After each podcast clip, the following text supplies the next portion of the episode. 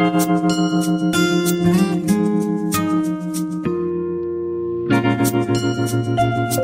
you. Msikilizaji, wakati huu eneo la pembe ya Afrika likishuhudia ukame mbaya zaidi katika kipindi cha miaka 40, hali ya mabadiliko ya tabia nchi imetajwa kuchangia hali hii. Nchini Kenya, katika eneo la Ganze lililoko pwani ya nchi hiyo jimboni Kilifi, zaidi ya watu laki mbili wanakumbwa na baa la njaa kufuatia kiangazi kinachoendelea kwa muda wa miaka minne sasa. Kwa mujibu wa wakazi hao, umaskini umewasababisha kukata miti na kuchoma mkaa ili waweze kuuza na kujikimu kimaisha, ukame na njaa ukisababisha wanafunzi kuacha masomo. Mwandishi wetu wa Mombasa, Diana Wanyonyi, ameandaa makala yafuatayo. Katika eneo la Bamba hapa Kilifi, nakutana na Ringo Bwago, kijana wa umri wa miaka 23 na msanii aliyetunga nyimbo za kuwarai wakazi hao kuacha kukata miti. Bwago anatumia lugha ya Kigiriama kwa nyimbo zake kuelimisha jamii. Kusudi ni tunge hiyo nyimbo ni sababu ya njaa kwetu, na nilitunga nyimbo kuhusu makaa, miti inaisha kwa sababu ya makaa. Taanza hiyo nyimbo hatana ngoma ringi na musemera ndo inagoma yomihe duniani ganze inanzala bera iyamana teseka. Mihina gome ninamwambira inazulwa fisiki kwa sababu ya nzala. Yochwe makalawe atumapate mifuko ino mihina gome namwambira inazulwa fisiki kwa sababu ya nzala yochwe makalawe atumapate mifuko. Miti imeisha kwa sababu ya makaa peke yake, na ni sababu ya njaa yote. Mimi nilienda mali kwengine huko kunetwa Vitengeni, nikaona mama mmoja anachimba vile ile miti amekata, lakini anachimba ile siki. Washamaliza hii miti, wamemaliza yote, lakini sasa wanachimba sasa. Miti haiwezi kumea tena kwa sababu inaisha. Huku kwetu hakuna msitu tena. Misitu, misitu ilikuwa iko huku hapo zamani. Kama kuna kuja mvua, lazima ile mvua inasababishwa na misitu, misitu. Lakini sasa hakuna, kumekuwa jangwa. Naomba serikali ya kaunti hiyo miti ipandwe huku kwetu, hilo jangwa, hii mambo ya jangwa iondoke pia. Takwimu kutoka idara ya majanga katika jimbo la Kilifi linaonyesha kuwa zaidi ya watu laki mbili katika maeneo ya Bamba na Sokoke wameathirika pakubwa na ukame unaoendelea, tatizo linalochangiwa pakubwa na ukataji wa miti na uharibifu wa mazingira. Wakazi hapa wamesema mito zimekauka kufuatia ukame. Wasichana kama wasichana vile tunajua huwa tunayo mahitaji tofauti tofauti, wakati mwingi imetulazimu ndoa za mapema, kwa sababu wazazi wetu pia hufikia kiwango cha kwamba anahitaji labda kuwe na hicho chakula nyumbani ama hata kitu chochote ambacho kingeweza kumsaidia.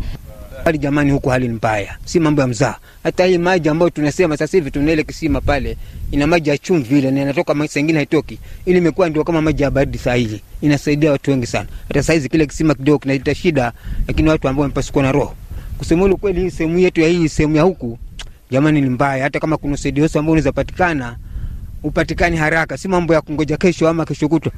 Hiyo hali ni mbaya bwana, si mambo ya mzaa. Samson Koi, mmoja wa wakulima wadogo, amesema mito zimekauka na kuathiri shughuli za unyunyizaji maji mashamba. Aidha, ametoa wito kwa serikali ya Kenya kuchimba mabwawa kando ya mito hizo ili ziweze kuhifadhi maji msimu wa mvua. Mvua ni nadra kwa sababu labda ya mabadiliko ya hali ya anga, na hiyo ndio imefanya watu, kwa sababu ya huo ugumu wa maisha, wamekata miti yote.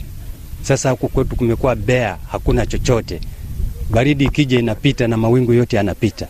Sasa ili hapa kuweze kusaidika, kile kitu kinaweza kusaidia hapa ni hayo, kama hayo mabwawa ya maji, kuchimbwe mabwawa ambayo yakiingia maji yanaweza yakahifadhi hayo maji maybe kwa miaka mitatu, kwa sababu tuna, tunajua kwamba ikipita miaka mitatu huo mwaka wa nne labda hautaisha, kutanyesha mvua kubwa sana alafu hiyo mvua kubwa ikipita, mnahesabu tena miaka mitatu. Kwa hivyo hiyo ni kama imetupatia mahesabu kwamba mtengeze kitu ambacho kitaweza kuwahifadhi kwa muda wa miaka mitatu, na hiyo mvua ikinyesha, hayo maji huwa mengi sana mpaka watu, hayo maji kuna watu watakufa, kwa sababu mito yote itafunga, barabara zitakatika, alafu maji yote hayo yanaenda baharini. Alafu baada ya hapo kiangazi kinakuja, watu wanaanza kuteseka ziko sehemu nzuri sana kwa sababu tayari tuko na seasonal rivers. Sasa ni kutapu tu hayo maji, mabwawa makubwa yatengenezwe, maji yakija yasiende baharini, na hayo maji yakiwa yame- yamekaa hapo, tunaweza kutumia kwa miaka mitatu, basi hiyo njaa itaondoka sehemu. Chifu wa lokesheni ya Bamba Mwathethe Mapenzi amesema hali mbaya ya mazingira pia imeathiri afya, huku watoto wengi wakiwa wana matatizo ya utapia mlo. Ukipitia huko vijijini utapata situations zingine ambazo zinagusa. Kama utapata mtu anauza mtoto wa mbuzi ambaye bado uko na umbilical cord ndio apate chakula, inagusa. Kuna stream hapa inaitwa Gwaseni River ambayo imetoka huko juu imeshuka hivi, tuliweza kupata maji, si mvua, na kuna benesi kadha wa kadha hapa kidogo, tuliweza kutega hiyo maji na familia ziliweza kujisaidia, si wengi, lakini kunao ambao waliweza kujisaidia kwa hizo mabenesi kwa muda, ambapo sasa hata kwa serikali tunaweza toa wito wa kwamba kama kwenye huu mto ambao ni kama catchment yetu nzuri sana kwa hii area, huu mto waangaliwe, watujengee mabwawa makubwa makubwa, hata kama mvua haijanyesha hapa, ikinyesha kule, lakini maji ikikuja hivi, kama tunaweza itapu vizuri, itapunguza ile makali ambayo kwa sasa hivi tunaipitia. Eric Karisa Mgoja ni mwanaharakati wa kutetea mazingira kutoka asasi ya kijamii ya Kilifi Social Justice Center. Kilifi County ni moja zile kaunti ambazo zimeathirika pakubwa na swala la climate change. Mvua imebadilika, majira yale ambako ananyesha mvua yamebadilika, na Kilifi County hasa katika maeneo ya Magarini, maeneo ya Kaloleni, uh, Rabai na Ganze ndio yale maeneo ambayo yameathirika pakubwa zaidi, na tumeona miezi uh, mitano ama minne iliyopita ya kwamba Kilifi County ilikuwa zile kaunti katika zile kaunti ambazo uh, zilikuwa zimepigwa na baa la njaa, na hii ni kwa sababu ya zile athari uh, za mageuke ya anga ama climate change. Uh, hivyo basi uh, zile sababu ambazo zimechangia uh, kuwa hali hii kuwa mbaya zaidi katika, ba, katika kaunti ya Kilifi eh, ni vile ambavyo uh, wakazi wamekosa mbinu mbadala uh, za kuishi. Hivyo basi, kwa sababu ya ukosefu wa kazi na kwa sababu ya uh, janga la COVID ambalo lilisababisha watu wengi kukosa kazi, basi watu wengi wakaonelea ni vizuri waanze kukata miti na kutengeneza mkaa ama makaa ili kujipatia uh, chakula na kujipatia lishe katika wao katika majumba zao. Na kwa sababu ya ukataji wa miti na kutengeneza mkaa ama makaa uh, hali hii ilikuwa mbaya mpaka sasa.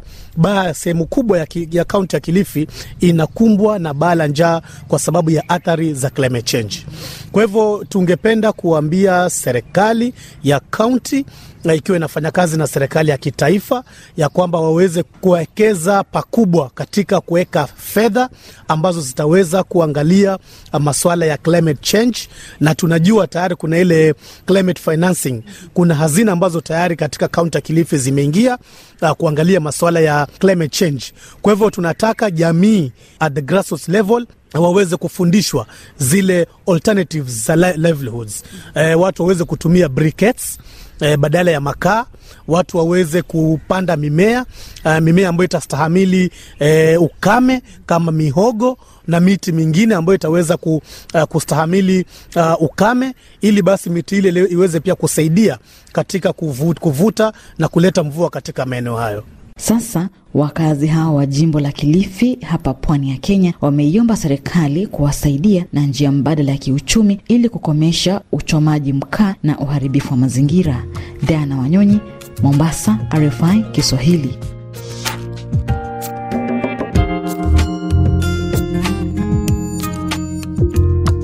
Na kwa ripoti yake mwandishi wetu wa Mombasa, Diana Wanyonyi, ndio tunafikia mwisho wa makala yetu juma hili. Hadi makala yajayo, jina langu Minzleti Jai, kwa heri.